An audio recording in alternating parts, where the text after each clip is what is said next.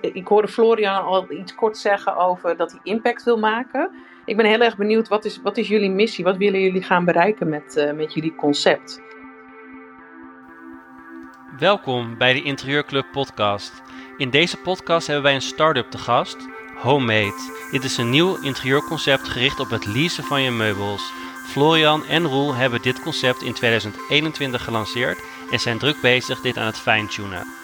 Deze podcast wordt gehost door interieur business coach Jenny Rood en interieurontwerper Mark Timo. Veel plezier met het luisteren naar deze podcast. Uh, nou, welkom allemaal. Leuk dat jullie weer luisteren naar uh, Interieur Talk.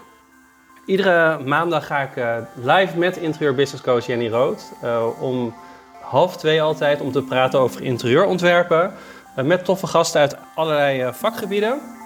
En het doel van de Interieurclub is om interieurprofessionals te inspireren en verder te ontwikkelen. En wij misten zelf heel erg zo'n uh, platform. En daarom zijn we het zelf maar uh, gestart, toch Jenny? Ja, als het er niet is, moet je het zelf doen, hè? ja, en nou, dat doen we dus door Interieur Talk. maar ook door Online Academy met cursussen en coachingstrajecten, podcasts en een online masterclasses. En vandaag hebben we het in Interieur Talk over een nieuw interieurconcept. Dat heet Homemade.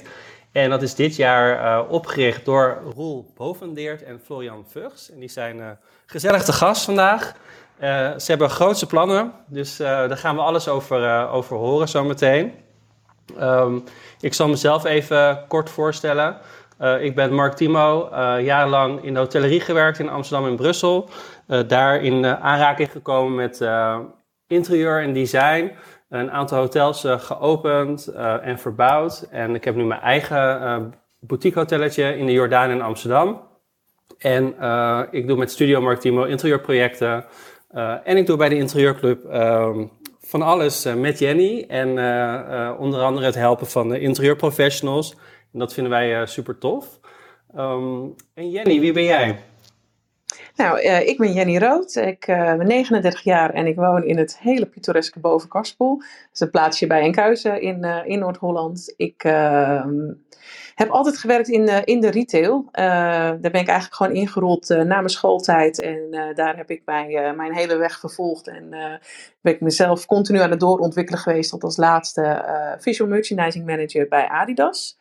Ehm, alleen dat, dat paste toch niet helemaal bij wie ik ben en bij mijn waardes. En um, dat betekende dus dat ik in een burn-out terecht kwam. Eind 2018 was dat alweer. Um, en uh, dat heeft mij op het pad gezet om echt op zoek te gaan naar uh, wie ik ben en waar ik, uh, waar ik goed in ben, waar ik blij van word en wat, wat past bij mijn waarden. En daar ben ik op uitgekomen dat ik interieur business coach ben. En dat vind ik ontzettend tof om te doen. Ik ik, ik, ja, ik krijg superveel energie om, uh, om interieurontwerpers te gaan helpen om uh, het beste uit hunzelf te halen en uit hun bedrijf. En ook echt uh, te gaan leven naar hun waarden en wat zij belangrijk vinden. En dat doe ik met een coachingstraject hier bij de Interieurclub. Klopt, inderdaad. En het coachingstraject van dit jaar, die, die zijn allemaal afgelopen, maar je begint ja. weer volgend jaar. Ja, 31 januari is een, is een nieuwe datum dat we weer gaan starten met, met een nieuwe groep. Uh, je kan je nu al gaan aanmelden. En het hele mooie is, zeg maar, als je je voor 31 uh, december nog aanmeldt, hebben we nog een, uh, een extra korting voor je. maar dat kan je allemaal vinden op onze website. Ik denk dat ik hem zo meteen eventjes hierboven ga delen.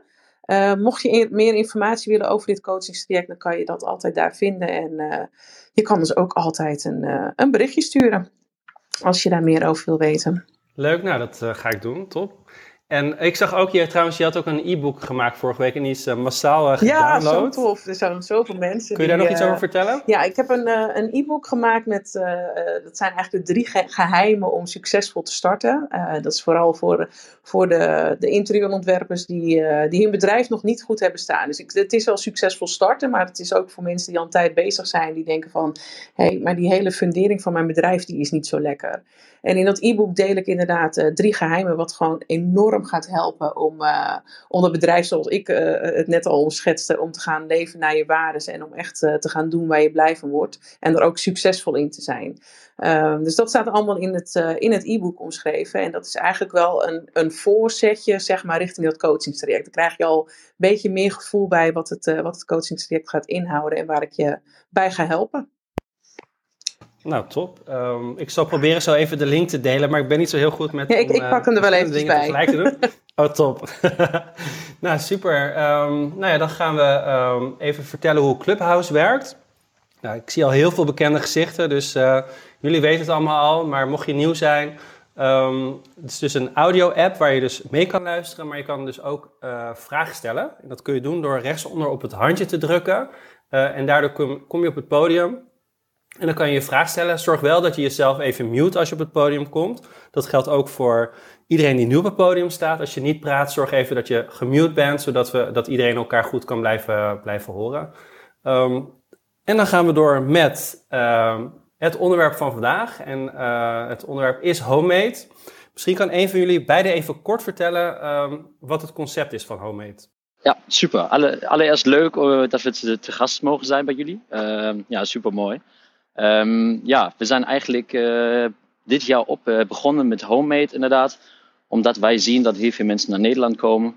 Uh, vaak experts ook, die een tijdelijke inrichting nodig hebben. Um, hier voor 1, 2 jaar blijven.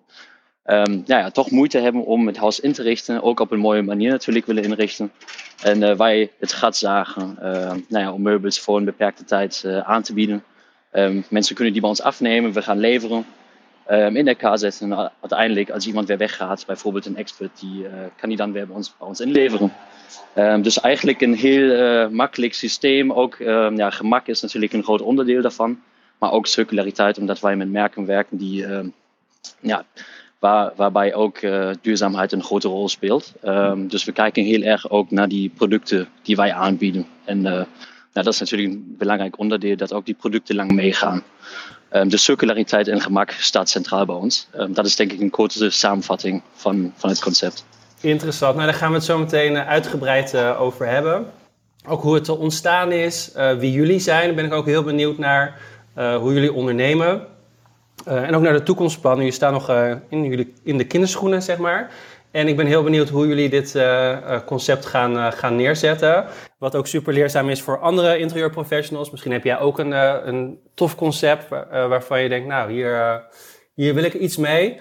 Um, ja, stel dan vooral je vragen ook. Kijk hoe de heren het aanpakken. Misschien kun, kunnen we daar heel veel van leren. Um, nou, ik ben heel benieuwd wie jullie zijn. Roel, zou jij jezelf even willen voorstellen? Ja, zeker. ook namens mij dank dat jullie ons ontvangen in deze, in deze podcast. Um, mijn naam is Roel Boveneert. ik ben 29 jaar oud en ik woon in Amsterdam. Ik kom oorspronkelijk uit, uit Boksel, het zuiden van, van Nederland, een klein dorpje. Uh, ben eigenlijk al vrij vroeg vertrokken naar Amsterdam. Volgens mij was ik toen 16, 17. eigenlijk met de primaire reden om te gaan hockeyen. Florian zou zo ook misschien wat meer vertellen over zijn carrière daarin. Maar ik ben eigenlijk al vrij vroeg vertrokken naar Amsterdam om, om te gaan spelen bij HC Bloemendaal. dat is een club die acteert op het, op het hoogste niveau. En ik wilde heel graag ja, mijn sportambities waarmaken. Uh, daarvoor was het voor mij belangrijk om, om naar de grote stad te gaan.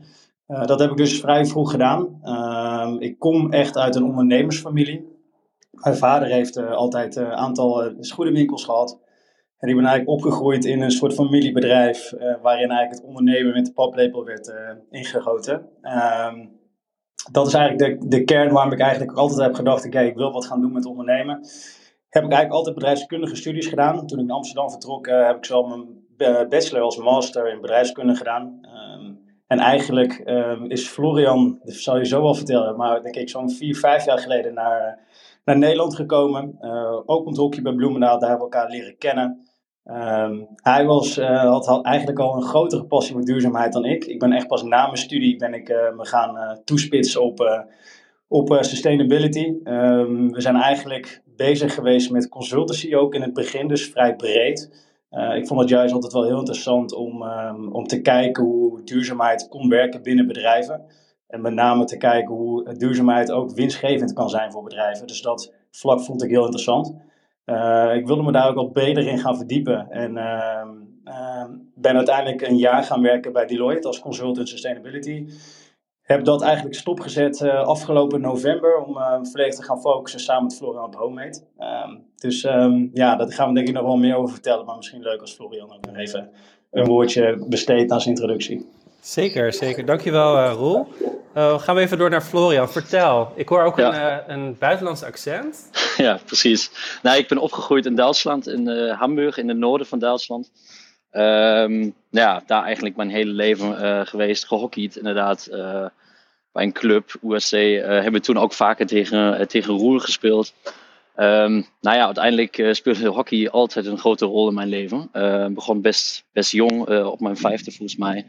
En ja, uiteindelijk dan, ik zeg maar, jeugd heeft hier gedaan, naar de heren, daar gespeeld. nationale ploeg kwam er op een gegeven moment bij, maar op een gegeven moment was het ook een beetje op. ik zeg maar, alles gezien in Hamburg, jarenlang daar geweest. Um, en het was dan eigenlijk een goed moment om naar Amsterdam te gaan. En nou, daar ben ik, eh, zoals Roer zei, bij Bloem terechtgekomen. Heb nog mijn master afgerond in, in Amsterdam. Maar ja, in die tijd, uh, dat was een beetje een fase waar ik minder heb gehockeyd. Uh, op internationaal, internationaal niveau uh, pauze gemaakt. Um, nou ja, was toch een mooi jaar um, om naar Amsterdam te komen. Een beetje van het leven te genieten van de stad. en eigenlijk gelijk verliefd geweest op, op Amsterdam, op de mensen, op de, de club. Het was in het begin van plan om twee jaar te blijven, maar uiteindelijk zijn er nu vijf jaar. En uh, nou ja, niet echt een einde in zicht. Uh, dus ik vind het zo mooi in Amsterdam. En ja, op een gegeven moment hebben we dan ook besloten om, om inderdaad een bedrijf op te richten. Dus dan maak je echt een commitment. En dan heb ik ervoor gekozen om hier lang te blijven. Ja, bij mij was het echt met duurzaamheid ook. Ja, begon tijdens het studie. ik heb mijn master afgerond aan de VU en nou, heb mijn scriptie over social entrepreneurship geschreven. En toen raakte ik echt uh, gepassioneerd voor het onderwerp, maar ook uh, ja, hoe je echt impact kunt bereiken en dat wel goed kunt combineren met, uh, met de commerciële kant. En nou voor mij was altijd belangrijk in, om in mijn baan ook impact te hebben. Um, dat is dan eigenlijk wat we hebben geprobeerd met consultancy. Dat je echt kijkt hoe kun je een mooie baan hebben, maar dan ook gelijk passie voor deze baan en impact bereiken. En ja, het voelt alsof we dat nu hebben gevonden. Dat is wel echt mooi. Leuk. ik ben ook wel benieuwd naar het, uh, het duurzame. Uh, vaak is het, uh, ik hoor het vaak voorbij komen. Uh, maar als ik dan echt naar, naar mijn klanten kijk, dan, dan denk ik ja, of dan hoor ik vaak van ja, het is wel belangrijk, maar niet het allerbelangrijkste. En toch moeten we een keer die switch gaan maken. En ik, ik, ik denk als je ook inzet inderdaad op winstgevendheid, dan is dat ook wel interessant om het ook voor klanten. Um, Even kijken, homemade. Ja, we zijn heel erg benieuwd. Uh, je hebt net even kort uitgelegd uh, wat, het, uh, wat het inhoudt. Hoe zijn jullie op het idee gekomen?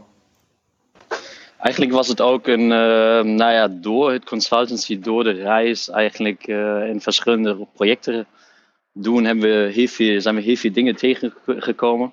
Um, ja, vooral ook product, product as a service, dus dat je eigenlijk producten verhuurt in plaats van verkopen. Um, ja, dat is eigenlijk ook het mooie aan, uh, aan consultancy, dat je toch verschillende projecten kunt doen. En uh, op een gegeven moment merkten we misschien ook, consultancy is leuk, maar misschien ook niet helemaal onze passie. Dus uh, ja, gingen we een beetje dieper induiken op die hele product as a service verhaal. En zagen eigenlijk ja, een perfect verhaal. Je ziet gewoon dat, dat in Nederland best veel gebeurt. Je kunt je, je jeans leasen, je kunt je koptelefoons huren. Um, dus daar heb je best veel initiatieven. Maar we zagen bijvoorbeeld ook dat uh, in de meubelbranche niet heel veel gebeurt momenteel. Heb je een paar spelers uh, die daarmee bezig zijn, maar toch uh, ligt er een gat in de markt. In Amerika gebeurt al heel veel. En ehm, ja, maar in Nederland niet. Dus we, we, dachten van hier heb je een kans om qua duurzaamheid iets te bereiken, maar ook echt een gat in de markt. En nou ja, op een gegeven moment hebben we natuurlijk ook over nagedacht hoe het met onszelf zit. En ik was zelf expert. Ik kwam naar Nederland. Um, dus dat was natuurlijk ook juist het verhaal waar ik dacht van ja, dat had ik eigenlijk nodig toen ik naar Nederland kwam. Um, ja, daar, daar is eigenlijk een, uh, een duidelijk verhaal geweest en eigenlijk ook een logische vervolgstap om dan uh, daarmee aan de slag te gaan. Ja, jullie zijn zo ineens in de, in de interieurwereld inderdaad gestapt. Dat was geen bewuste keuze dan, denk ik, vooraf. Maar jullie zagen daar een, mogelijkheid in. Heb je altijd al affiniteit met, uh, met interieur ook al gehad? Of is dat nu echt aan het groeien?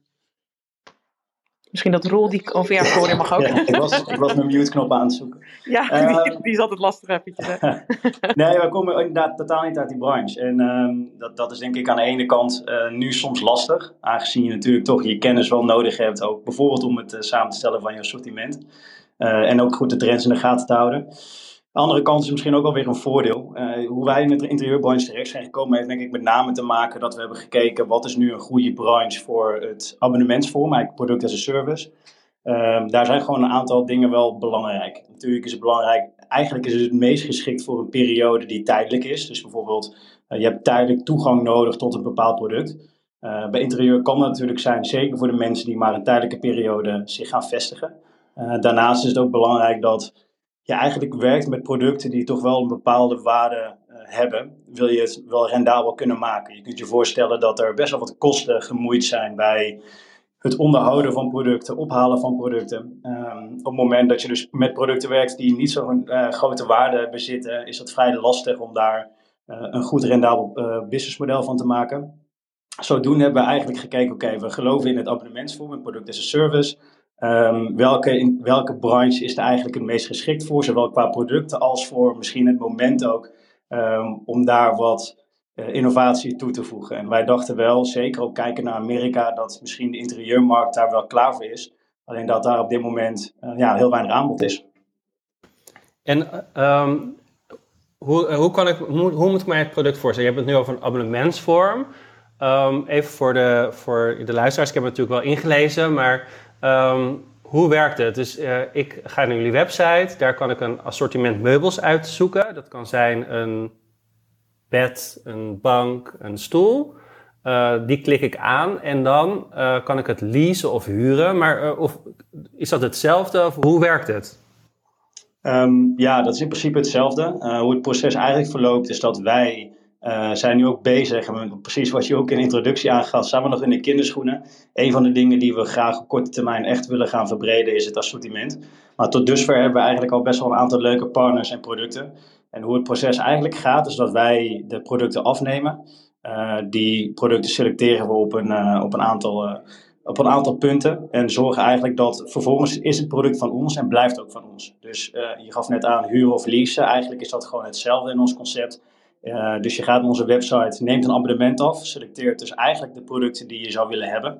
Uh, we proberen daar nu eigenlijk een, een, aspect aan toe te voegen dat we eigenlijk ook advies meegeven, uh, interieuradvies eigenlijk, om te kijken of je mensen daarmee kan helpen. we hebben ook eigenlijk bundels ingericht, zodat het eenvoudig is om een ruimte in te richten. Denk bijvoorbeeld aan een slaapkamerpakket voor een expert. die is eigenlijk met één druk op de knop dus klaar voor zijn hele slaapkamer. Uh, dat is eigenlijk het proces die je doorloopt. Het product blijft eigenlijk altijd van ons. Dus je neemt een abonnement af. We hebben eigenlijk vier abonnementsvormen. Uh, een flexibel abonnement, dat is eigenlijk met een minimale periode van één maand. Uh, dan heb je short term, eigenlijk vier maanden plus. jaarlijks, 12 maanden plus. En eigenlijk een lange termijn abonnement van 24, 24 maanden plus. Zo proberen we eigenlijk de prijspunten interessanter te maken voor de mensen die langer willen huren. Uh, je kunt je voorstellen dat, uh, dat het voor ons ook uh, commercieel aantrekkelijker is als het product ergens wat langer staat, uiteraard. Um, maar het doel is eigenlijk altijd om de producten weer terug te krijgen en de producten dus ook weer ja, voor meerdere mensen beschikbaar te maken. Dus we proberen zoveel mogelijk cyclussen uit, cycli uit, uit het product te krijgen. Um, ja, op deze manier eigenlijk. Maar ben, je dan niet bang dat uh, de spullen worden dus nooit van de klanten, dus die, die gaan uh, terug naar jullie, dat die spullen dan uh, kapot zijn of kapot gaan of beschadigd zijn? Um, nou ja, dat is zeker iets um, waar wij kritisch naar moeten kijken. Het is ook een beetje opvoeding van, van klanten. Het concept is best nieuw en je ziet het natuurlijk ook met andere concepten dat dingen misschien sneller kapot gaan. Dat, bij Swapfiets bijvoorbeeld, ja, daar wordt ook onderzoek naar gedaan of dat daadwerkelijk zo is. Um, aan de andere kant hebben we ook gezien met Airbnb en uh, andere partijen. Uh, ja, dat, dat het vertrouwen uh, eigenlijk in het begin misschien niet aanwezig was. Mensen dachten van ja, eh, ik ga toch niet mijn eigen huis verhuren. Of mensen waren heel kritisch, hebben heel kritisch naar dit, dit soort concepten gekeken. En uiteindelijk bleek dat, dat het niet het geval was. Dat we wel op uh, Airbnb ons huis kunnen verhuren uh, aan, aan iemand die we niet kennen. En uh, daar hebben we eigenlijk ook vertrouwen in, vertrouwen in dat, dat dit concept juist kan, kan succesvol zijn. Omdat, omdat je daar ja, klanten hebt die, die goed met die producten omgaan. En ook vanuit een duurzaamheidsperspectief denken van ja, als ik nu goed met dit product omga, dan kan het nog een derde cyclus te lopen, of vierde of vijfde. Um, dat is ja, zeker ook een proces de aankomende jaren. Je noemde net inderdaad de swap fiets, Ehm, ik dacht eerst ook altijd, nou, wat, eh, wat een raar concept. Uh, dat gaat nooit werken voor 20 euro per maand een, uh, een fiets huren. Ehm, maar uiteindelijk zag je overal, overal in Amsterdam zag je al die fietsen staan. En had iedereen een, een swap fiets. Ehm, dus daar, daar kunnen we het ook een beetje mee vergelijken. Ja, zeker. Ja. Ja, Ik ben ook vaak in Duitsland. Daar heb je die swapfiets inmiddels ook in, in heel veel steden. En nou ja, je ziet overal die, uh, ja, het blauwe band. Um, dat is zeker te vergelijken. Ja, we bieden momenteel ook geen buyout option. Dus we hebben ervoor gekozen om te zeggen van onze producten zijn te huur. Um, dat is ook iets waar we naar moeten kijken. Is dat misschien juist dan uh, voor klanten minder interessant? Omdat ze toch uh, die producten auto willen kopen. maar we volgen ook een beetje het, het voorbeeld van swapfietsen. Misschien, misschien aanvullend daarop is dat, um, ik denk ook zeker in, in de start van, van Swapfiets was er veel, waren veel mensen sceptisch. Uh, natuurlijk, als je het snel gaat uitrekenen, um, dan denk je ook snel, shit, misschien ga ik over een jaar al te veel betalen voor mijn fiets. Ik denk wel dat een concept als Swapfiets um, ja, toch wel heeft bewezen dat mensen ook wel bereid zijn om voor service te betalen een kapotte fiets is toch vervelend. Um, en dat is denk ik ook vaak bij, uh, in ieder geval verwachten wij bij meubels, zijn er ook wel een aantal problemen op te lossen. Bijvoorbeeld lange leeftijden, uh, het in elkaar zetten van meubels, het uit elkaar halen van meubels, uh, veel verpakking die mee komt kijken. Dus wij proberen echt die servicegedachte, eigenlijk het ontzorgen van bijvoorbeeld verhuizen of het inrichten van je huis. Um, ja, dat, dat is denk ik wel een aspect waar men bereid is om meer voor te betalen. Ja, dat denk ik ook. Uh, is dat ook een beetje, uh, ik hoorde Florian al iets kort zeggen over dat hij impact wil maken. Ik ben heel erg benieuwd, wat is, wat is jullie missie? Wat willen jullie gaan bereiken met, uh, met jullie concept? Waar, waar gaan we naartoe? ja, jullie hebben natuurlijk ook in die caption geschreven, de one-stop shop voor het interieur. Um, ja, wij denken dat het wel een, een, visie is waar wij naartoe willen streven, moeten streven. Um, je ziet toch heel veel initiatieven um, die mooie services bieden, product as a service. Um, je kunt bijvoorbeeld je witgoed huren. dat gaan we niet zelf alles doen op een gegeven moment. Uh, nou ja, een wasmachine aansluiten, dat ligt misschien niet in onze, onze kracht. Uh, maar daar hebben we wel een andere partij bijvoorbeeld voor die dat juist goed kan. dus wij denken ook uh, ja, in een soort van een platform dat je, dat je partners kunt koppelen, services kunt koppelen. Om dan eigenlijk ook de, perfect, de perfecte inrichting te, te bieden. Um, dus we trekken het iets breder dan alleen maar meubels uh, leveren, in elkaar zetten en ophalen en schoonmaken. Um, we zien daar echt een, eh, een, visie dat je op een gegeven moment echt uh, een ecosysteem kunt, kunt ontwikkelen. Ja, dat het echt een, een onderdeel is van een lifestyle van iemand, denk ik. Hè? Met het bewust kopen, het bezig zijn met, met duurzaamheid, dat, dat dat helemaal onderdeel is van iemands leven. Om ook uh, bewust deze keuzes dan te maken voor, uh, voor interieur. Ja, nee zeker. En uh, wat wij ook zien, we zitten natuurlijk nu al langer in, in, de, in de product as a service, in het product, product as a service verhaal. Um, je ziet gewoon dat het die richting opgaat, die kant opgaat. En momenteel voelt het voor veel mensen misschien nog niet normaal um, dat je producten huurt in plaats van kopen. Maar uh, ja, ik had vroeger heel veel uh, muziek en dan heb ik een cd gekocht. Ik kon me niet voorstellen dat ik op een gegeven moment bij iTunes alles zou kopen. Um, en geen, geen bezit meer heb in die zin. Um, nou ja, dat is een ontwikkeling die duurt natuurlijk jaren. Maar op een gegeven moment zijn wij ervan overtuigd dat, mensen, dat het ook mainstream wordt. En dat mensen het juist doen. Omdat er heel veel convenience ook aan is verbonden. Ja, dat denk ik inderdaad ook wel. Roel, wilde jij daarop inhaken of niet? Nou ja, misschien een klein, klein iets aanhaken is dat uh, we hebben ons nu heel erg gefocust op de, ja, de consument die tijdelijk ergens verblijft of eigenlijk tijdelijk een woning wil inrichten. Eigenlijk omdat wij denken, daar past het concept op dit moment het beste bij. Ook als je commercieel kijkt naar uh, wat is het punt dat je meer gaat betalen voor, uh, voor het product dan je oorspronkelijk had gedaan bij direct een aankoop. Alleen onze visie is wel, en dat proberen we nu eigenlijk ook met die long-term abonnementen is om te kijken van oké, hoe kunnen we langzaam wat weggaan bij tijdelijk en eigenlijk een, een, grotere doelgroep aanspreken die, die het ook prima vindt om bijvoorbeeld een tafel of stoel of iets uh, rondom interieur te, af te nemen voor vijf plus jaar. Uh, uiteindelijk is wel ons doel om te kijken van hoe kunnen we zo'n um, systeem toch uh, breed toegankelijk maken. En dan kun je natuurlijk ook denken aan gewoon eh, een langere periode ergens laten staan, maar wel een take-back systeem um, integreren, zodat producten eigenlijk altijd wel terugkomen en goed verwerkt kunnen worden. Ja, absoluut. Ja, ik was me net natuurlijk eventjes helemaal aan het inlezen voordat we deze talk uh, hielden. En ik hoor jullie nu wel al een paar keer dat woord expert zeggen. En dat was ook precies wat bij mij in mijn hoofd opkwam toen ik uh, er doorheen aan het gaan was. Maar het was me niet zo duidelijk dat dat precies uh, de doelgroep is waar je je op richt. Dat staat nergens zeg maar bijvoorbeeld vermeld. En een ander ding wat bij mij in mijn hoofd schoot, dacht ik van ja, voor vastgoedstyling zou het inderdaad ook wel heel interessant kunnen zijn. Maar als ik dan voor mezelf kijk, denk ik ja, ik zou het wel lastig vinden, denk ik, om meubels te gaan huren. Maar goed, dat is iets uh, uh, wat je net al zegt. Van in het begin uh, staan mensen misschien nog sceptisch tegenover. En over vijf jaar, dan doen we met z'n allen mee. Um, maar de doelgroep waar je nu echt op richt, is dat echt exclusief experts? Of gaan, we, gaan jullie ook een andere kant verder op bewegen? Nou, ik denk goed dat je het zegt. Ik moet zeggen, we zijn nog steeds bewegende als start-up natuurlijk. En wij zijn eigenlijk vrij onlangs pas toch wat meer gaan toespitsen op de expats. En wat we zien bijvoorbeeld aan de expatkant is dat daar, nou, bijvoorbeeld als een expat naar Nederland toe komt, uh, zijn, bestaat er eigenlijk een volledige dienstverlening voor de expat om ze uh, hier op zijn gemak te laten voelen. ze denken aan bijvoorbeeld het afsluiten van een bankrekening, maar ook bijvoorbeeld welke school de kinderen heen gaan. je hebt zogenaamde relocators, die eigenlijk samenwerken met bijvoorbeeld het bedrijf, die zich volledig ontfermt over de expat. Uh, zo heb je bijvoorbeeld ook natuurlijk een makelaar die daar een, een, een, dienst verleent. Maar wat wij eigenlijk proberen te doen, en dat is misschien meer aan de achterkant, is nu de gesprekken voeren met makelaars, relocators, bedrijven. Om te kijken, dat is natuurlijk toch het entry point van de, entry point van, van de, van de expat. Uh, en vanuit die organisaties kijken, hoe kunnen wij onze dienst eigenlijk laten aanhaken bij die bestaande diensten voor de expat. Kun je je natuurlijk voorstellen dat het voor een bedrijf fijn is als een werknemer direct zich thuis voelt um, en zich eigenlijk meteen direct op het werk kan, uh, kan concentreren misschien wel. En dan is deze dienst best wel makkelijk te koppelen aan de bestaande diensten. Alleen dat is natuurlijk misschien op de website misschien nog niet heel zichtbaar, maar we zijn aan de achterkant zijn we heel hard bezig om, uh, om die gesprekken te voeren. Ja, ik was laatst bij, uh, bij Co van der Horst en die doen dat nu ook, leasen. Uh, dus je kunt meubels daar leasen. En uh, zit natuurlijk in Amstelveen. En die vertelde ook dat Amstelveen uh, heeft iets van bijna 100.000 inwoners, waarvan 40% expat.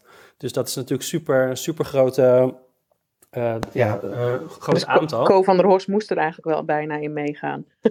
Ja, alleen het verschil is wel dat, dat bij Co van der Horst de meubels echt van jou worden. Dus je, ja, je leest het daar en uiteindelijk na je betaalt jaar, het af dan, dan. ben jij ook eigenaar. Ah, okay, ja, inderdaad. Ja. Dat is wel een ander concept dan, dan, uh, dan deze heren hebben.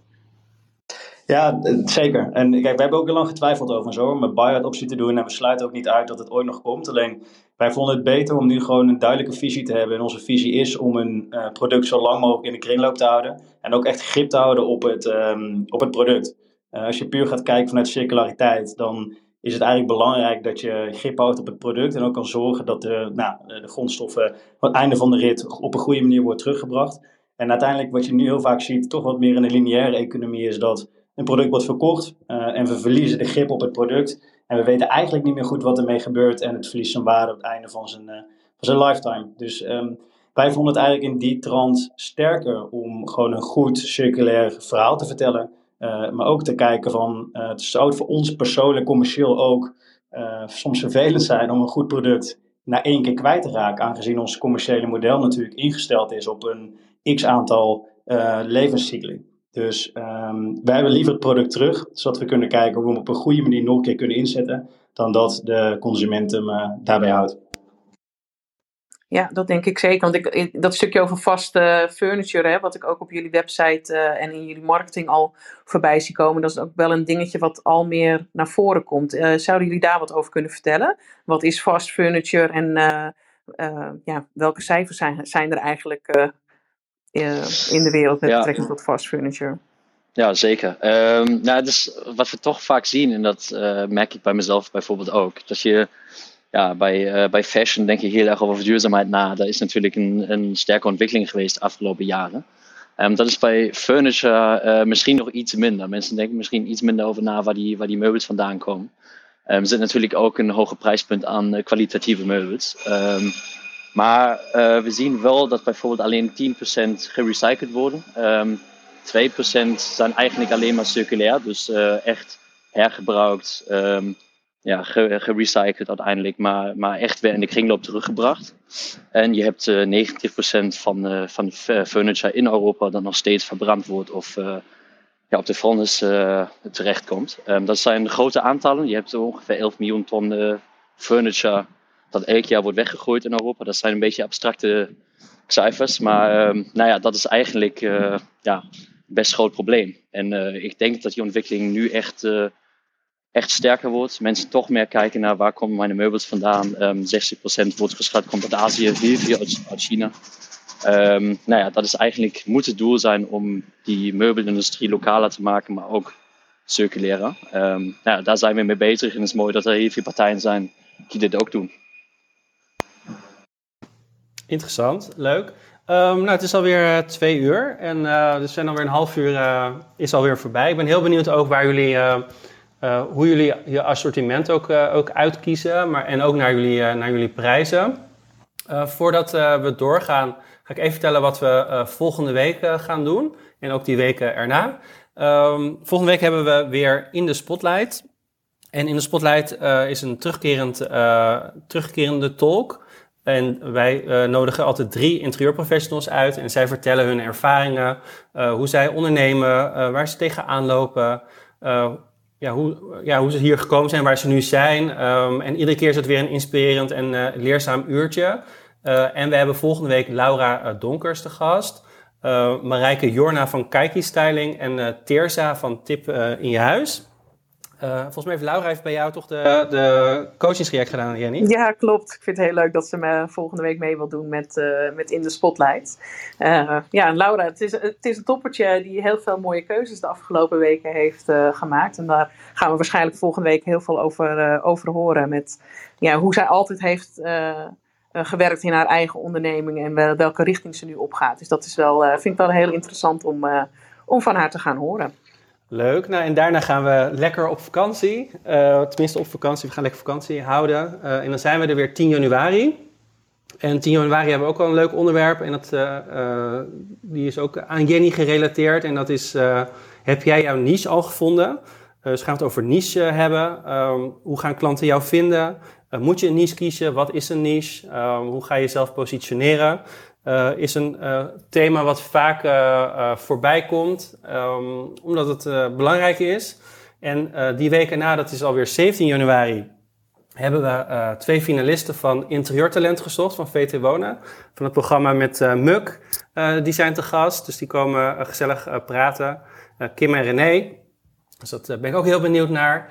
En dan 24 januari komt Woppa. En Woppa is een markt plaats voor vintage um, design meubelen, meubels. En um, ja, ik ben heel benieuwd. Ook naar de, de, oprichter komt, uh, komt voorbij. En um, ja, ze hebben uh, een grote investering uh, binnengehaald. Dus ze gaan nog harder groeien. dus dat wordt, wordt ook heel erg leuk. en dan gaan we door met deze room. Wat ook heel super interessant is. Ja, ik ben benieuwd naar jullie assortiment. Waar, waar kiezen jullie je uh, assortiment op uit? Jullie hebben een aantal samenwerkingen, zag ik, onder andere met Vest. Uh, hoe werken die samenwerkingen? Ja, belangrijk onderdeel van deze samenwerking zijn wel duurzaamheid. Ik heb het volgens mij al genoemd. Uh, ja, partijen moeten zelf daarmee bezig zijn. Circulariteit moet een rol spelen. We hebben bijvoorbeeld uh, maakt tafels, stoelen van restafval, um, afvalpapier, papierafval, andersom. En uh, nou ja, zo hebben we eigenlijk partijen gekozen, bijvoorbeeld ook Tact, een uh, merk uit Denemarken, die ja, heel modulair uh, meubels heeft. Dus we kunnen eigenlijk prima onderdelen vervangen. en zo kijken we toch heel erg naar die partners die wij hebben en die uh, iets kunnen bijdragen in de zin van circulariteit. En ook natuurlijk een minimalistisch design. Wat ook belangrijk is, dat er elk product in Europa wordt geproduceerd. dus er hebben we verschillende aspecten die voor ons dus dichtbij geproduceerd, duurzaam en wat zijn nog meer? De, um... modulariteit is ook altijd belangrijk. Dus um, ja. dat je bijvoorbeeld uh, onderdelen kunt vervangen. En uh, ja. dan niet naar één, uh, één schade het product moet Nee, inderdaad. En, um, maar de, hoe, hoe werkt het dan als jullie spullen dan terugkrijgen? dat komt dan weer terug bij jullie. Jullie halen dat op. en dan zie je natuurlijk wel dat er dingen beschadigd zijn. moeten mensen dan een boete betalen of hoe werkt dat? nou ja, goed. Kijk, uh, het is natuurlijk belangrijk dat de producten zo goed als mogelijk terugkomen. Kijk, wij begrijpen natuurlijk ook wel dat, dat producten gebruikt worden. Uh, dat, dat is ook de bedoeling van de producten. Dat is ook niet erg. Uh, en dat er nu en dan wat gebruiksschade kan zijn. Daar houden we rekening mee. Daar houden we ook rekening mee met onze modellen. dat het eigenlijk al ingeprijsd is dat, dat er zo nu en dan wat kapot gaat en wat gerepareerd dient te worden. het proces is eigenlijk zo dat het natuurlijk wel een punt komt waarin wij zeggen dat dit niet meer acceptabel is, mocht het eigenlijk niet meer te repareren zijn. En dan zijn er wel de kosten die, die uh, te verhalen zijn op de, op de consument. Um, al verwachten wij eigenlijk niet dat dat heel vaak gaat gebeuren. Um, en uh, hoe eigenlijk het proces doorlopen is op het moment dat wij het uit elkaar halen. Um, eigenlijk bij de klant gaan om het product op te halen, kijken wat de situatie is, wat, wat de schade is. Die wordt opgenomen, eigenlijk ook afgetekend met de klant. Uiteindelijk komt het product weer terug op voorraad bij ons. En daar kijken we ook altijd een kwaliteitscontrole en mogelijk onderhoud. Uh, zeker in de eerste fase als start-up ben je natuurlijk ook een beetje op zoek naar de expertise om dingen goed te kunnen repareren en efficiënt. Uh, zeker in de eerste fase hebben we eigenlijk met partners afgesproken dat we um, eigenlijk naar een model toe gaan waarin zij ons ook echt ondersteunen met het uh, repareren van producten. Um, zo mocht bijvoorbeeld een tafel van Kluuskunst, bijvoorbeeld een partner van ons, um, uh, ja, kapot zijn of niet te repareren zijn, dan helpt die partij ons weer met een nieuw tafelblad. Dus we proberen wel echt iets anders te zijn dan echt een afnemer van, van uh, merken, maar meer kijken of dat je echt een partnership kan hebben die ook meedenkt in het repareren van spullen. Ja, en jullie, jullie kopen de spullen van de partners, of, of hoe werkt dat dan? Ja, die, uh, dat, wij kopen uiteindelijk uh, het, product. Dus we hebben een x aantal producten op voorraad van ze, maar we houden dat eigenlijk altijd goed bij. En wat ik al eerder zei, is dat wij kopen inderdaad de producten en proberen dat zo lang als mogelijk in te zetten. Uh, maar we proberen ook wel een partner te vinden die ons ondersteunt in het repareren daarvan. Oké, um, en um, de partners die nu, nu met jullie samenwerken, ik zag een aantal voorbij komen. Um, hoe hebben jullie die gevonden? Ja, het was eigenlijk ook een, uh, een pro proces van uh, research doen. Nou, we hebben natuurlijk heel veel gekeken naar merken die, die vooral uit Nederland komen. In het begin was de missie nog alles uit Nederland te halen, maar dan maak je het heel lastig voor jezelf. Um, dat is natuurlijk echt het super lastig. Daar hebben we wel mooie partners, bijvoorbeeld Loof, Houten Benden uit Nederland en Kluskunst. Um, maar je maakt het natuurlijk lastig in de zin van dat je toch een breed assortiment wilt aanbieden. Als je zegt alleen maar uit Nederland, dan uh, beperk je jezelf toch. Uh, maar uiteindelijk was het uh, ja, e-mail sturen, het concept voorstellen en dan gesprekken aangaan. Um, dat was eigenlijk het proces. En daar konden we gelukkig heel veel gesprekken voeren. Um, ook veel leren natuurlijk. Maar ja, zo kom je eigenlijk dan weer bij iemand anders terecht. En via via um, ja, konden, we, konden we eigenlijk een mooi netwerk opbouwen en ook mooie, mooie merken aan ons uh, koppelen. Ja, tof. Dus je hebt op een gegeven moment bepaald, oké, okay, met deze merken ik, uh, willen wij gaan samenwerken. Die passen helemaal in onze visie natuurlijk ook qua circulariteit en duurzaamheid. En dan komt er ook zo'n moment dat je een keuze moet gaan maken welke artikelen je gaat inkopen. hoe hebben jullie die keuzes bepaald? Um, ja, we hebben, dat, dat blijft een heel lastig proces, merken we nu ook. Um, dus we hebben inderdaad goed gekeken naar de selectie op voorhand van waar moeten producten en merken aan voldoen. Uiteraard is het ook belangrijk wat voor afspraken je kan maken bij, bij partners. Sommige zijn daar wat makkelijker in dan andere. Bijvoorbeeld met het meedenken over uh, toesturen van losse onderdelen. Kijk, dat soort dingen maakt het voor ons wel een stuk minder risicovol om een grotere partij af te nemen. Wat we wel heel erg merken, en dat, dat is ook onze, niet onze ambitie om heel exponentieel te groeien. Dat klinkt misschien raar, maar als we nu hebben gekeken naar de afgelopen periode, merk je dat je gedurende de tijd toch heel veel leert, ook over de producten. Um, en soms blijkt een product toch niet helemaal de juiste te zijn. We zijn natuurlijk nog steeds op zoek naar producten die geschikt zijn voor de doelgroep, maar ook producten die ja, zich bewijzen in hun uh, durability eigenlijk, dus hoe lang ze meegaan. Um, ja, en als, we, als ik nu kijk terug over de afgelopen maanden, heb je misschien wel eens gedacht van, nou, laten we dit nou eens heel groot gaan inkopen. Terwijl je misschien dan achteraf dacht van, joh, ik ben blij dat ik het niet gedaan heb. Want dat was misschien niet het juiste product op het juiste moment. Dus we proberen heel selectief te kijken met kleine oplages. En daar helpen partners ons ook echt bij om gewoon um, toch vrij uh, uh, krap in te kopen. Maar zodoende eigenlijk steeds beter inzicht te krijgen in welk assortiment je nou daadwerkelijk wil voeren. Um, en ja, niet te veel geld te stoppen in voorraad die, die je niet nodig hebt. Misschien daarop aanvullend, ehm, ja, dat is natuurlijk ook vaak het probleem dat je toch best lang moet wachten op bepaalde producten. Ehm, als je echt hoogkwalitatieve producten wilt hebben, dan, dan duurt het soms 10, 12 weken um, dat ze binnenkomen. En daar ligt ook de grote uitdaging natuurlijk. Dat je in dit concept ja, het gemak centraal stelt. Um, gemak ook dat je natuurlijk niet 12, 12 weken op een tafel moet wachten. Uh, maar ja, dat is dan gelijk de uitdaging dat je dan ook ja, dingen op stok moet hebben of keuzes, keuzes moet maken voor een product. Um, en ervoor moet zorgen dat je wel binnen 1, 2 weken kunt leveren.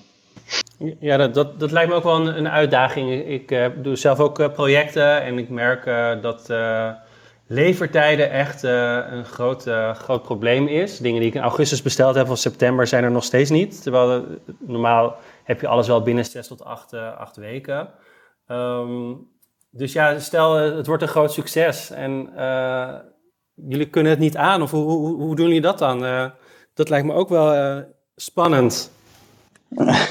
ja, dat is het ook hoor. Ik, we hebben ook niet op alles een antwoord daarin. Ik denk dat we hebben gewoon gekozen voor een hele, misschien conservatieve groeistrategie. Dus niet proberen om meteen een heel grote service, service area te hebben. Dus niet meteen um, te richten op een te grote groep, te veel spullen op voorraad moeten houden.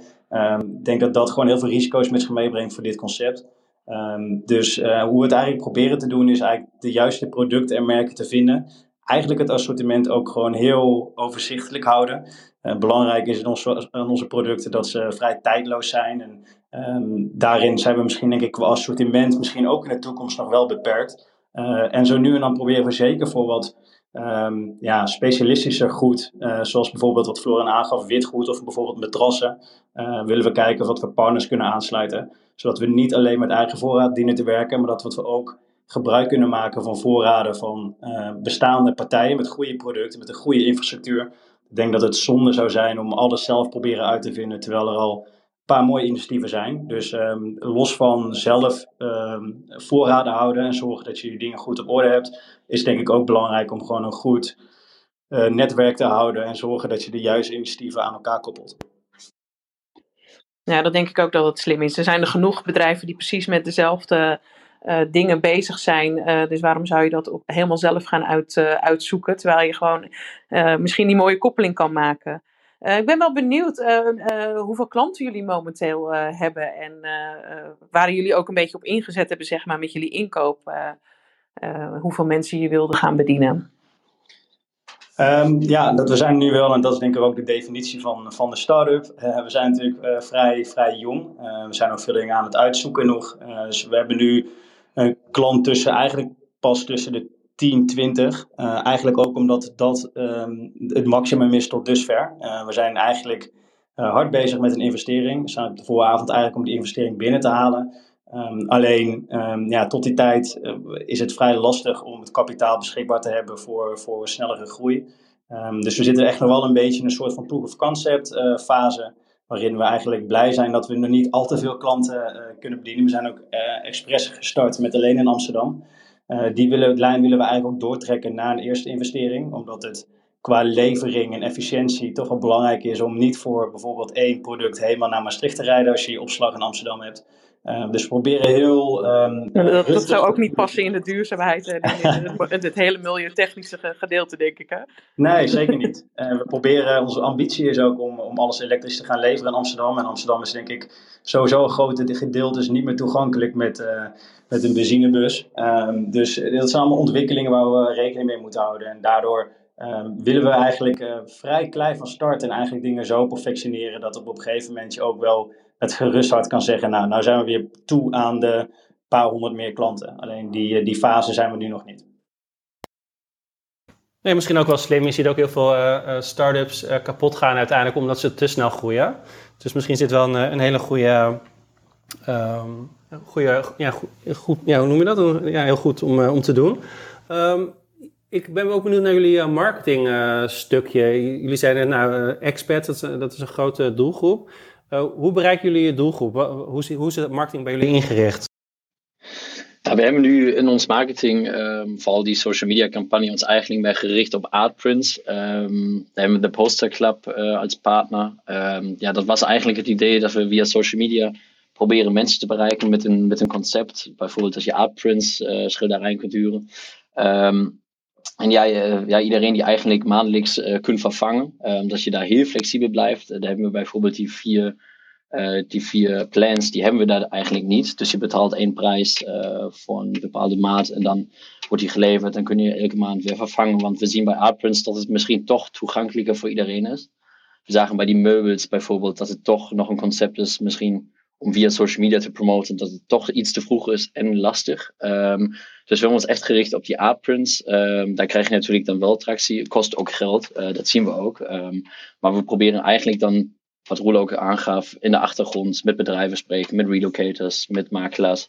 Om dan eigenlijk uh, meer offline die experts te bereiken en online eigenlijk meer schilderijen en artprints uh, te promoten om uh, ik zeg maar, meer mensen met het concept in het algemeen uh, in contact te brengen. Um, en dan is eigenlijk ook die hele ja, social media campagne minder gericht op conversie in, in dit, uh, dit geval. We werken toen aan investering en um, nou ja, het meest belangrijke is dat we, dat we dan, als we investering hebben, op kunnen schalen. Maar in deze fase is het eigenlijk nog niet van meerwaarde om tien klanten meer te hebben. Dat klinkt misschien een beetje raar, maar um, ja, is eigenlijk niet meer belangrijk dat je aantoont dat het concept werkt, um, dat er een vraag is uh, en dan eigenlijk in de tweede fase kunt opschalen. Um, dus ja, minder conversie uh, op, via social media, meer uh, aandacht trekken, het concept uitleggen. Daar zijn we nu hard mee bezig. Ja, ik denk dat ook met wat jullie uitgelegd hebben, wie je doelgroep is, als je je inderdaad op, op expats meer gaat richten, dan is je social media kanaal waarschijnlijk niet het kanaal waar een expert gaat kijken van hé, hey, hoe kom ik nou zo uh, makkelijk mogelijk aan, uh, aan een heel pakket aan meubels. Uh, dus ik denk dat het heel slim is om dat op een andere manier inderdaad in te richten. En dat je je social media inderdaad mooi mee laat draaien voor die bekendheid en dat soort dingen, maar niet zozeer voor je conversie. Dus ik denk dat ja, dat, dat wel een heel goed, goed onderdeel is daarin inderdaad. Wil jij nog meer weten van, van marketing ook, Mark Timo, of niet? Nee, ja, ik denk dat, dat het wel duidelijk is. Um, inderdaad, zorg eerst dat het, dat het goed staat en vanuit daar, van daaruit verder. Ook. Misschien, ja. ja, misschien dat, kan ik daar nog iets aan toevoegen. Natuurlijk, dat is misschien meer de, um, hoe we natuurlijk de advertenties et cetera doen. Maar ik denk het verhaal aan zich is dat wij qua marketing meer willen inzetten op gemak. Uh, natuurlijk uh, is duurzaamheid heel belangrijk bij ons. Maar wij merken ook dat duurzaamheid soms niet, en Jenny, je zei dat volgens mij in het begin ook al, soms niet doorslaggevend is voor mensen om nou daadwerkelijk wel of niet een product aan te schaffen of te, te, te huren. Um, wij willen echt inspelen in onze marketingboodschap op gemak. Eigenlijk ontzorgen wij de klant volledig. Uh, en dat is dan eigenlijk ook nog op een duurzame manier. Um, dat is denk ik een beetje de marketingboodschap die we hebben. Um, en denk ik ook het beste aansluit bij de, bij de doelgroep. Ja, mooi. We, hebben ook een polletje gedaan, of een poll gedaan uh, op onze Instagram. En daar kwam uit dat 62% van de interieurprofessionals die gestemd heeft, het wel zien zitten om iets te huren of te leasen. En 58% zou dat doen uit gemak um, voor duurzaamheid. Dus inderdaad, uh, de grootste gedeelte gaat voor, uh, dan voor gemak. Dus dat, dat hebben jullie ook goed ingezet. Goed om te horen dat de poll zo uitpakt. Ja, we hebben nog uh, op de website staat ook um, sustainability becomes the convenient option. En dat is eigenlijk ook uh, waar het een beetje om draait in uh, product as a service. Um, dus mensen die nou, sowieso misschien niet over duurzaamheid nadenken, die hebben wel de gemakkelijke kant. Maar eigenlijk is het mooie van dit concept ook dat het uiteindelijk lukt om, ja, om duurzaamheid ook convenient te maken. Um, dat is eigenlijk, ja, telt eigenlijk hopelijk voor elke, elke product as a service bedrijf. Maar dat is natuurlijk echt een mooi aspect uh, die wij in de loop van de tijd ook sterker gaan benadrukken. Ja, ik denk dat duurzaamheid zeker een heel mooi, mooi doel is. Maar wat je nu net inderdaad zegt met dat stukje gemak, ik denk dat dat uh, makkelijker te verkopen is, persoonlijk. om mensen daarin helemaal te ontzorgen. Ik denk dat daar meer behoefte aan is. En dan zou, is het een heel mooi extra gegeven dat het op een duurzame manier gebeurt, denk ik. Maar dat is hoe ik er tegenaan kijk hoor. Ik weet niet of jullie. Ja, nou zeker. Maar is, het is ook interessant, want Swapfiets bijvoorbeeld heeft die, heeft die shift wel gemaakt. Uh, ze zijn gegaan van uh, gemak, altijd een lopende fiets of een rijdende fiets. en nou ja, eigenlijk naar circulariteit. Daar ligt die focus veel meer op nu. Um, dat is eigenlijk wel interessant. En nou ja, waarom hebben ze dat daarvoor gekozen? Daar zijn natuurlijk wel redenen. Um, dus ja, misschien heeft Swapfiets wel, wel het gevoel dat nu het juiste moment is en die shift is gemaakt naar convenience. Maar het mooie is dat je met dit concept natuurlijk alles kunt bespelen. Ehm, dat is niet dat, je, dat je heel veel dingen moet, moet veranderen om dan juist die circulariteit meer te benadrukken. Nee, inderdaad. En ik denk ook als, je, als je daar heel erg aan vast blijft houden, misschien aan dat en dat circulaire en dat bedienen van het, gemak voor expats bijvoorbeeld, dat je dan je groep wordt zoveel kleiner, want dan je expats die ook nog heel erg een band met duurzaamheid hebben en daarin uh, per se ontzorgd willen worden, dan wordt het wel een, een veel kleinere groep, denk ik. Maar dat is misschien hoe ik er tegen aankijk hoor. Ik weet niet of jullie dat, daar uh, ook rekening mee houden. Dus, nee, hoe klein je je doelgroep maakt misschien.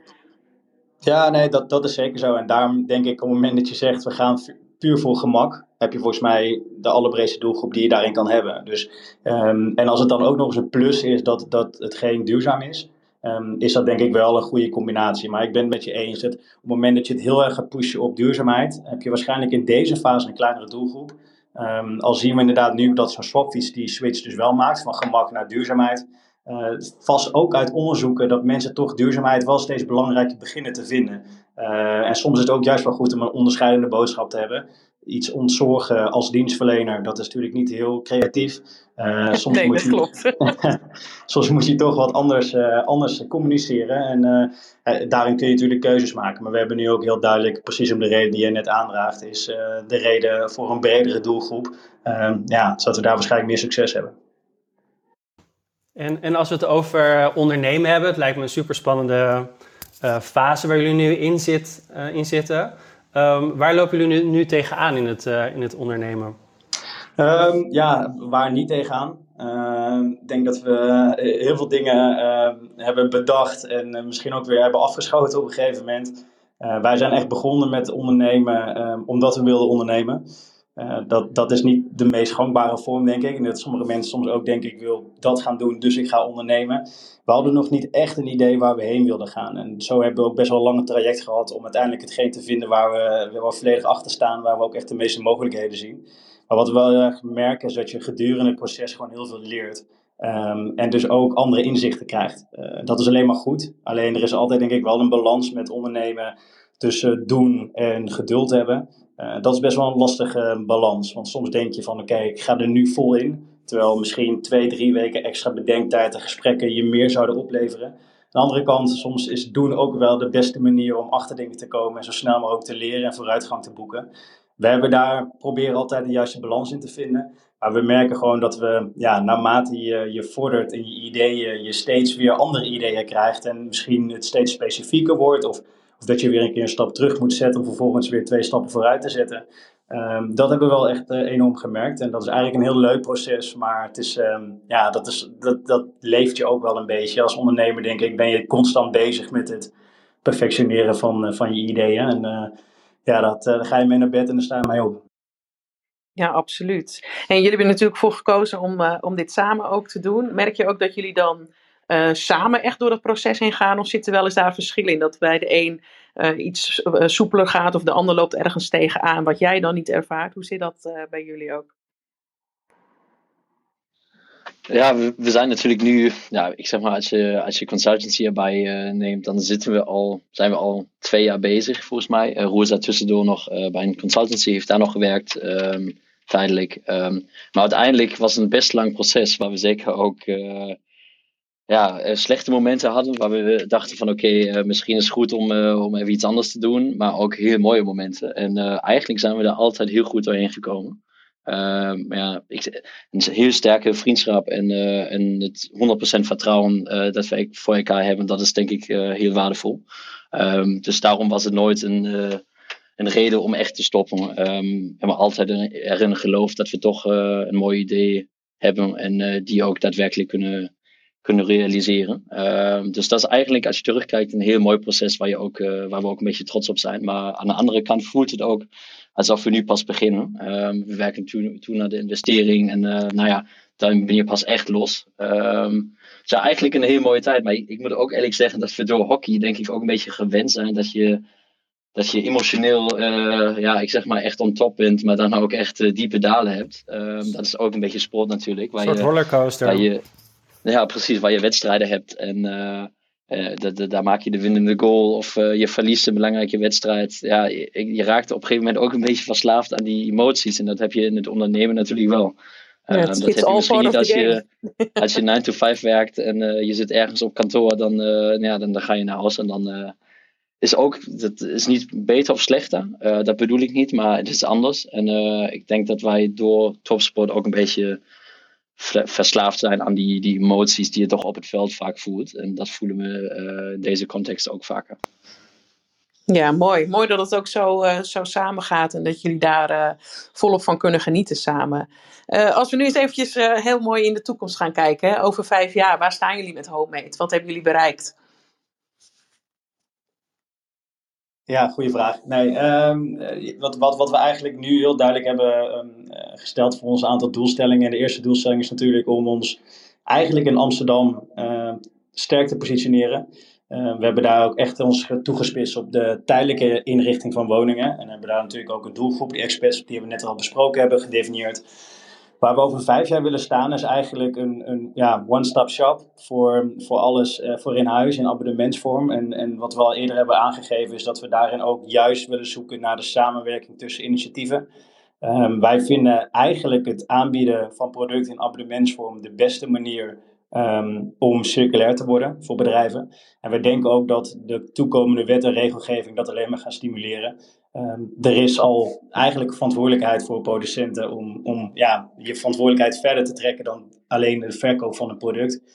En wij denken eigenlijk dat steeds meer bedrijven dit soort initiatieven gaan, uh, gaan vormgeven. Wij willen eigenlijk daarin ook een platform zijn die eigenlijk alles daarin bundelt.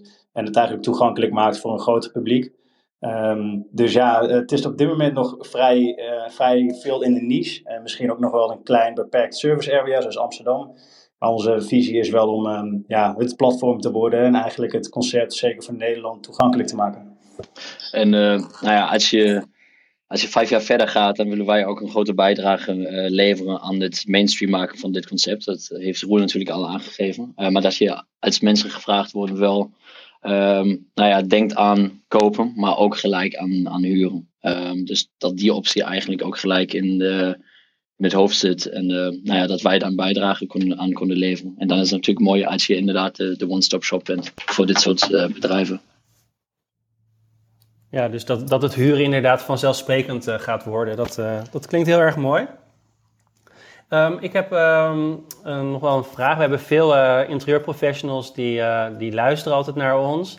Um, in hoeverre op, en op welke manier kan homemade interessant zijn voor een interieurprofessional?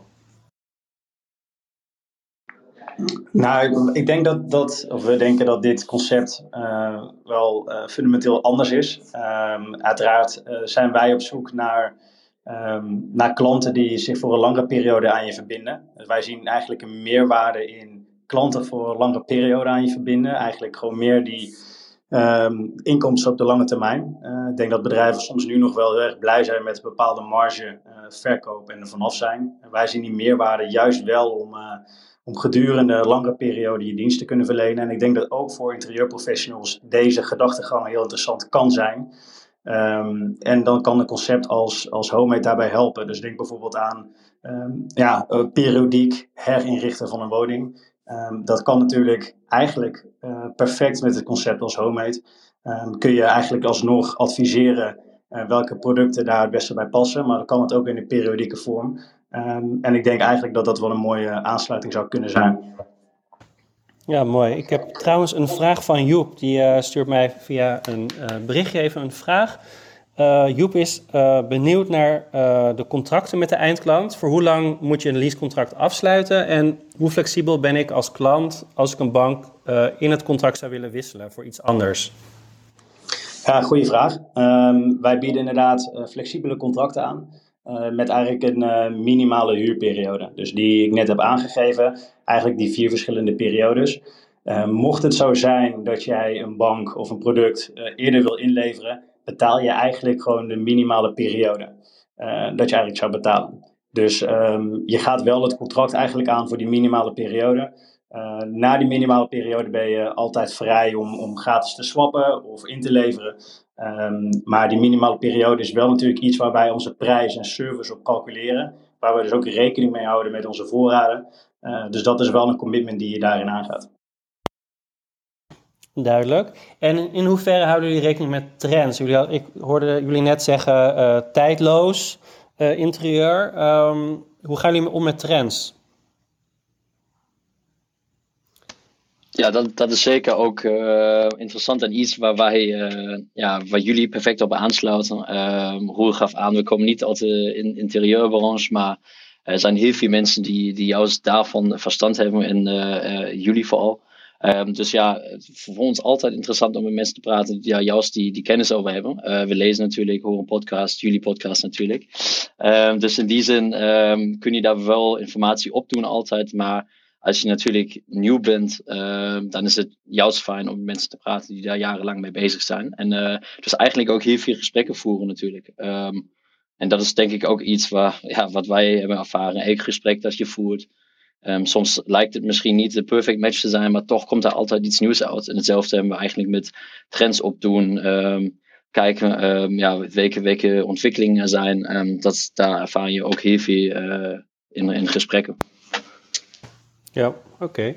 We zijn uh, al bijna aan het eind gekomen. We sluiten altijd af met een uh, vraag. En dat is: welke tip hebben jullie voor een interieurprofessional? We hebben het natuurlijk ook over ondernemen gehad. jullie mooie concept. Misschien is er wel een interieurprofessional die een, zelf een mooi concept heeft. Wat voor tips zou jij, of een van jullie of allebei, geven aan, een, aan iemand?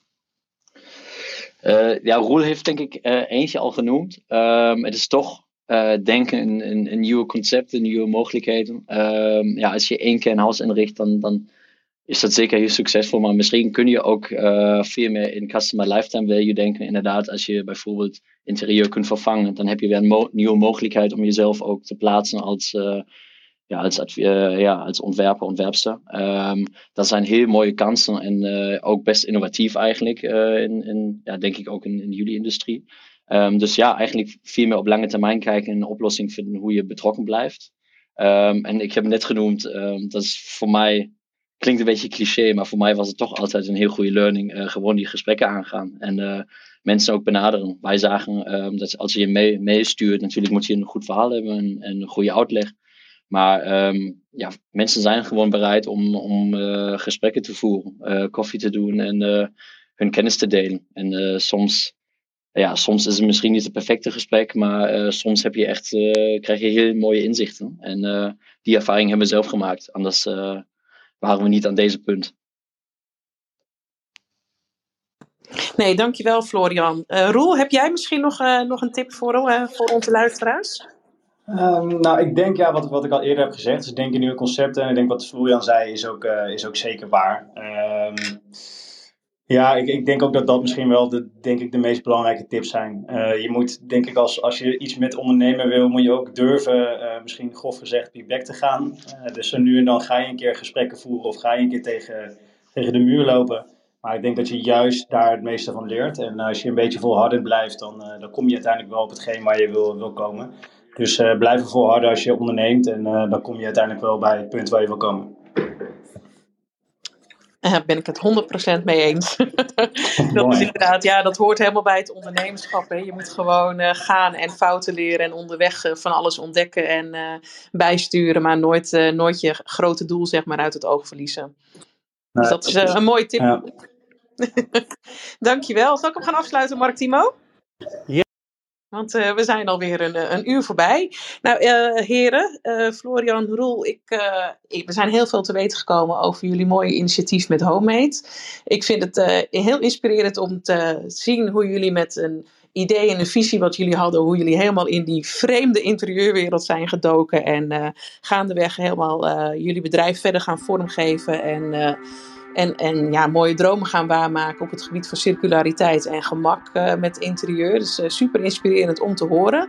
Bedankt dat jullie uh, je verhaal met ons wilden delen. En we gaan jullie zeker in de gaten houden de komende tijd. Om te kijken waar het met Homemade naartoe gaat. En wat voor mooie dingen jullie allemaal gaan doen de komende tijd. Um, Leuk dat, leuk dat we in de podcast mochten, mochten zijn. We hebben vorige week al een keer geluisterd. En we blijven denk ik actief luisteraars. Dus die gaan we zeker weer terugzien bij, uh, bij degene die in de, in de room zitten. Maar heel veel bedankt dat jullie ons uitgenodigd hebben en uh, wij vonden het heel leuk. Nou, heel erg bedankt. Leuk. Ja. superleuk dat jullie ook zo actief met ons meeluisteren. Het is toch altijd wel fijn om te horen dat we iets, uh, iets leuks brengen voor onze luisteraars. Hè, Mark Thibaut? Absoluut. Daar doen we het voor.